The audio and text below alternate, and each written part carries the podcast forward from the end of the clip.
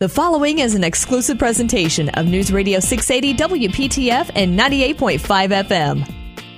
This is the Turning Your Life Around podcast, presented by 180 Counseling, hosted by founder Sarah Coates, a licensed clinical mental health counselor. In this podcast, Sarah and her team of therapists will dive deep into many topics on mental health care. Here's your host, Sarah Coates. Hello, and welcome to the Turning Your Life Around podcast. I'm joined today by my dear friend Phil Goostwhite, a licensed marriage and family therapist. Welcome to the podcast. Thank you, Sarah. This is a wonderful opportunity to be together with you and, and with our listeners. Thank you. Awesome. I'm so glad you're here today. And, you know, I consider you such a mentor for myself. You are such a seasoned clinician You've been in this field for how many years? Well, if you count everything I've been doing since I was 22, which would be 46 years.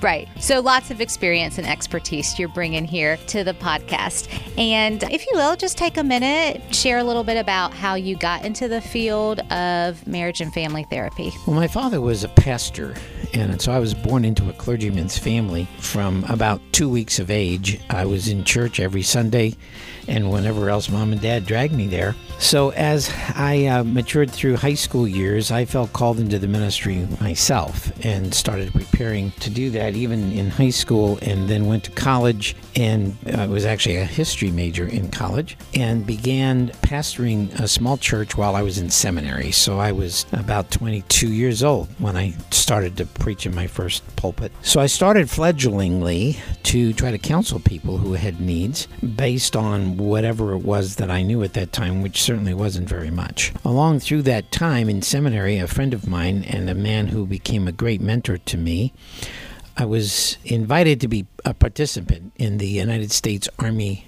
Chaplain Reserve opportunity. And Chaplain Ron Miller got me into that field, and I began to consider what that might look like. So when I graduated from seminary, I began that process that led me to being a pastor, as well as considering how to try to do ministry to the U.S. Armed Forces. After a few years of that, I decided that it would be an interesting opportunity to go on active duty, which we did for 20 years. And one of the reasons I did that was because I felt inadequate, actually, as a pastor therapist. I didn't know really how to counsel people in a way that could utilize not just uh, what we knew from biblical instruction, but more of the art of therapy, if you will, that we have from more of the secular field added to that. So I had heard that the Army Chaplain Corps had a program called the Family Chaplain Training Program, and I thought I would learn how to be a much better pastoral counselor if I was in the Army. And so we launched to do that, and I ended up at Fort Carson, Colorado, which happened to be the major installation in the entire world that had the greatest opportunity to grow as a young family therapist. One of the founding members of the American Association for Marriage and Family Therapy was a wonderful gentleman, and he had been a retired priest. Actually, he left the priesthood to get married, and he stayed as a Roman Catholic, but became a professional therapist, and he happened to be one of our contractors whom the chaplaincy paid to come on to post to work with us week by week by week. And Marty Olson was his name, and he was just an amazing instructor and a wonderful guy with a great pastoral heart. And the idea of becoming a marriage and family therapist really took root in my heart during that first year, 1982, in the Army chaplaincy. From there, it just grew and grew and grew. Eventually, I was selected to go to formalized schooling by the U.S. Army chaplaincy. And when I was 40 years of age, I began my second master's program at Columbus State University in Columbus, Georgia, in conjunction with Fort Benning, which was the School of the Infantry, the home of the infantry, and they became our major source of client work. So, in conjunction with that, we spent a year and a few months and then shipped off to Stuttgart, Germany to begin the process of getting fully accredited as a therapist and doing supervision. I then retired in 2001, right after 9 11, and pastored a church for a little while and associated myself with a counseling agency in Pennsylvania. And the bug bit me really badly. And after a couple of four years, I decided I wanted to go full time as a family therapist and became fully licensed at that that time through the state of Pennsylvania, and I've been doing it ever since. And you found your way to North Carolina. Came to North Carolina because my son and his wife moved here, and they had a baby girl. And two and a half years into family traveling, eight hours to see grandbaby was too much. And so we found a position down here in North Carolina and arrived the day after our second granddaughter was born. That was a little over eight years ago, and we've been here in North Carolina. And a couple of three years later, I met you and came from that other practice to working for 180. Yep. And I'm so glad that God directed your path to land at 180. And of course, I fully enjoy having you on our team and, you know, just hearing more about your journey in this field of marriage and family therapy. This is why we all lean on you with such a wealth of wisdom. Well, you can't be more excited than I have been to join such a wonderful organization God used you to form just a couple of years before I met you.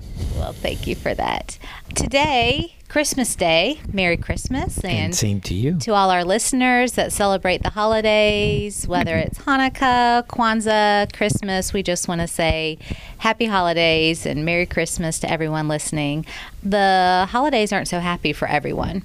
And so, appropriate that today we're talking about when the holidays aren't so happy. I think it's easy for people who enjoy the holiday season and they get wrapped up in all the lights and celebration. And it's easy for people to forget that there are many across our country and the world who don't feel so merry during this time of year. So thanks for spending a few minutes of your day to share with the listeners how to navigate and help loved ones and friends when the holidays aren't so happy for them. Thinking about that, what are a couple thoughts you have about maybe why the holidays wouldn't be happy for all? Well, the list is long and deep. I'll never forget an experience I had as a young chaplain in Hawaii when a woman called me on Christmas Day. I happened to have the duty over the holiday, and she was distraught because her sergeant husband had taken their family Christmas tree in the middle of Christmas Day, tore it up, and threw it outside. Wow. And she was distraught for herself, but more for her children, and didn't know what to do. And so I had an interview with her that day and tried to provide some support and offered some continued assistance for the family in the days to come. Interestingly, back in those days, we referred her back to her family chaplain in her battalion, and I didn't hear from her for about a year and a half. And about that time, I became her chaplain because I was assigned to her husband's unit. Lo and behold, I got another phone call one day from her a year and a half later, and I found out that that same sergeant was so awful, he had actually been molesting their daughter. But she hadn't known it at the time of the Christmas tree incident and only discovered it just uh, days before she called me. Their daughter, who was then around 14, finally shared what was going on with her to one of her teachers at school. And that led to great pain and agony for trying to help them deal with such a horrible series of eventualities that occurred. And of course, it led to divorce. It led to him being court martialed. And of course, I was right in the middle of that then because it was my commanding officer who had to execute all of that. So there's all kinds of family troubles out there. And people can look wonderful on the outside, but we have no idea sometimes what's really going on behind closed doors. So I can only imagine for families like the one you just described, this time of year is just a reminder of past trauma. And so, of course, the holidays aren't very happy and merry this time of year because it triggers their past trauma. Exactly so. When we've had good experience in our childhood, for example, and we remember Christmases fondly, we really want to duplicate that, which can lead to a different kind of stress as we get older and then have children. And we want our kids to have the same magic of mm. Christmas or of Hanukkah or any holiday, Right. religiously or not. The negative problem, of course, is that we don't understand. Those of us who've had those good experiences don't understand that there are literally millions of people who had horror stories around Christmas. And they find that just the holiday itself coming creates great anxiety, even if they're trying to make up for that and to make it better for their own children. They can't enjoy Christmas themselves because of the horrible memories of the traumas they had as children. So, one of the wonderful things we have opportunity to do in therapy is sometimes to help them deal with their trauma mm. so that they can once again, even as adults, even in middle life, they can maybe for the first time in their lives actually embrace the holiday and enjoy that experience not only for their children's sake but for themselves as well. And that is a fantastic joy when people can experience that. Well, and so something you said a minute ago made me think another theme that comes up or I hear during the holidays with my clients is I feel compelled to be perfect and maybe they're trying to rewrite history. So they had awful memories in the past and now they're trying to make this Christmas season or their current season perfect and wonderful for their children so they're not repeating the past history. So then there's this drive to make the holidays perfect, which we all know perfection's unattainable. Absolutely, totally unattainable. But there's so many streams of influence that can cause that idea of perfectionism. The more perfect the family background of the child, the harder in some ways mm. to try to duplicate that. And then, of course, we have the wonder and the marvel of Hallmark Channel. And Hallmark Channel does a fabulous job of showing us mostly the eventuality of the perfect Christmas. It doesn't always start out that way. Some people have some issues from their past, but it always ends up perfectly. And of course, with snowing and the wonderful kiss at the end. Yep. We like to think that that's how all of our plans work out, but in reality, they really don't sometimes. And family stresses, being together with in laws and siblings and their families, can create such unnecessary pressure and can cause bad memories, really, even though people knock themselves out to try to be perfect and have the exact duplication of whatever their memory is that they want for perfection for their children and their family. It's just unattainable. It's unattainable. And then you just brought up another point another idea I have for why the holidays aren't happy for all is gathering with family members. And I know this year will probably look different, like lots of holidays in 2020 have looked different. But in the past, gathering with family members that you don't get along with, that maybe you have a history of past trauma with, now because there has been such great political division. You have family members that are at odds politically, socially, morally, and it just creates havoc during the holidays. Absolutely. There's a wonderful book. I get no residuals from this, but two Christian psychologists wrote a book called Boundaries. And subsequently, they wrote a number of other books Boundaries in Marriage, Boundaries with Children. And they're really communication experts. Dr. Henry Cloud and Dr. John Townsend have come together for this book. It's a great book to help people understand how to navigate any kind of an issue that they have with their families of origin and families of origin of their siblings, relatives, etc. Families coming together are filled with complicated conflict often from two, three generations past. Mm. And sometimes it seems like we are destined to live out the agony and sometimes the ecstasy of what those types of legacies are for us but understanding that we can change the past in the sense that we don't have to be driven by those things, but we can take charge of them through the use of boundaries to create a much healthier, much better, much safer, and even more happy and joyous celebration with and without family. Yeah. So I always encourage my clients to think through what do you want to accomplish for you and your family? How is it going to be best to do that? Perhaps visits with home could be shorter or at least uh, intermixed with some days off from family mm. so that your own personal family can share in some of the richness of being separate in your own family that you're trying to create. So mixing it up Mm-hmm. even just that alone can take some pressure off of people so that they can make a better enjoyment of the holidays, regardless of their religious traditions. Yeah, that's good. So, that would be definitely a way to create some boundary, is just recognizing limitations in time and kind of separating yourself by not spending so much time together is what you're saying, it sounds like. What are some other considerations for individuals and families that might not find the holidays so merry? Well, you know, one of the thoughts that hits me on this Christmas day, which is the day that Christ Jesus was born, we forget in our modern day sometimes just what kind of world he was born into. Mm. Joseph and Mary were required to travel from Nazareth to Bethlehem, he on foot because she was pregnant, she was on a donkey. Mm-hmm. Not exactly what we would consider as luxurious traveling.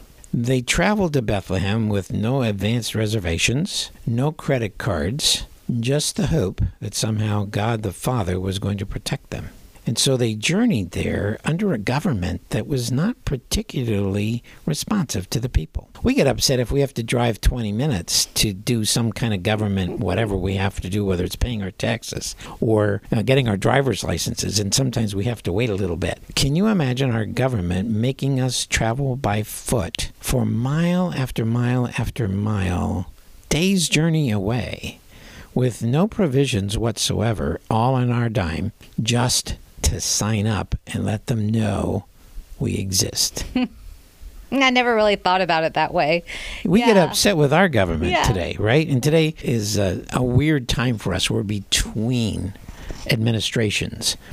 And some people are sad about that. Some people are hopeful and glad about that. But all of us are wondering what's next. And we can get very irate with those who we elect to serve us and forget that they're people too.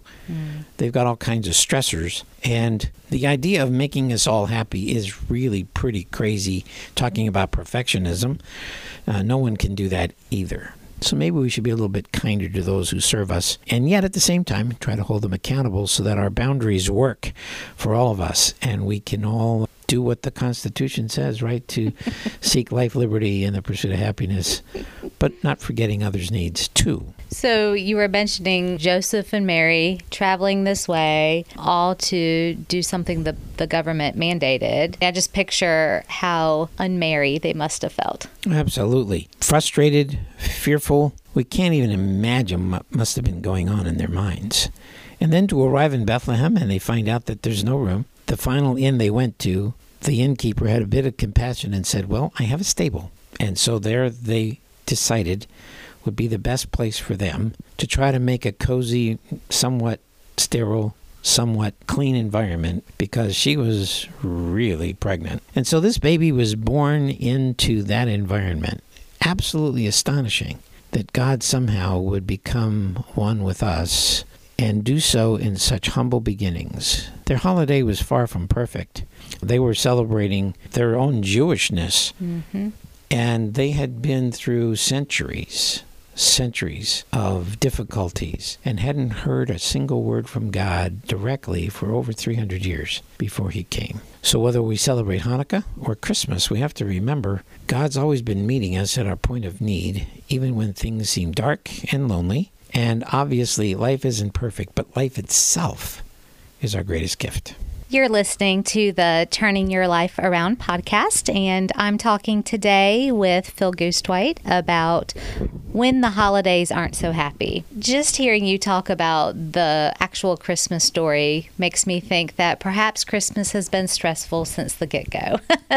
the stress of Mary. Seems so. Right. And so here it just continues centuries on, and it could be difficult for many people. What are maybe some hopeful encouragements you could share with the listeners about how to navigate the rest of this day and the rest of the holiday season if they're not feeling so merry? Well, the first thing is to, of course, appreciate the fact that we're alive. We forget sometimes that gratitude begins really with that amazing, astonishing reality. We're living, breathing creatures. Mm-hmm. Sometimes we're more comfortable than at other times. Sometimes our families cause us problems, and sometimes we just miss them so much, especially when they're gone, or we live at a distance from them. And so it brings up the whole subject, really, of what do the holidays mean? The original word stood for Holy Day. And so we have a variety, a multicultural environment in which we live, of folks who gather from all kinds of places on the earth and bring different religions to us, to this land. And so some celebrate Hanukkah, some Christmas, some Kwanzaa, and others who bring other religious traditions. And in America, that's kind of what makes us unique mm. Is that we believe in the separation of church and state and the freedom for people to worship God or even choose not to believe in one according to the dictates of their own conscience. We forget that sometimes, mm. that that is actually the thing that makes us the most unique nation on earth. And so instead of trying to persuade everybody that we're right about everything and then we have to be perfect, which none of us can attain, perhaps the greatest gift we could give ourselves is some compassion mm. about life and its journey filled with ups and downs, joys and sorrows. Like the book of Ecclesiastes says, there's a time to be born and a time to die, a time to gather together, a time to give away. At this season of the year, there's a lot of people who have been bereft, even recently, of loved ones. Yeah. Some through COVID 19 others through other tragedies that happen in life. But the stark reality hits us all that all of us know we're not going to be here forever. As far as we know, we're the only part of the animal kingdom that understands our own death and that it's coming for all of us sometime. That makes us unique among all the creatures upon the earth. But the very fact that we can reflect on that can also cause us to have a deep sense of humility and gratefulness. At root, we're all spiritual, even if we're not religious, because humans believe in such things as love and compassion, friendship, fidelity, and faithfulness. We have a sense of shared community and depending upon one another, which some animals share with us, of course, but not to the degree of humanity. And so happiness depends on happenstance. Hmm. Real joy is different. Joy comes from a deeper place. And for some of us, it comes from our religious traditions and our understandings of God's working with the world we believe God created. But however we understand our spirituality, to be able to be humble enough to accept breathing and living as the greatest joy we have, and then somehow to create meaning. That's the other thing that makes humans unique, was we're always making meaning out of everything in life. Harder to do when we're not particularly happy hmm. or when things aren't going our way. But certainly a task we all have because we all face different ups and downs in life. And if we can reach out to each other, not just at holiday time, but every day, maybe we can help each other in this journey, this pilgrimage of life. Those are some good words of wisdom to kind of conclude this episode with. Well, Phil, I so appreciate you joining us today on this Christmas day, and I want to wish you and yours a very Merry Christmas, and I appreciate your time. And the same to you and to all of our listeners. You've been listening to the Turning Your Life Around podcast, presented by 180 Counseling, with five triangle locations to serve you. Learn more at 1-80counseling.com. This has been an exclusive presentation of News Radio 680 WPTF and 98.5 FM, a Curtis Media Group station.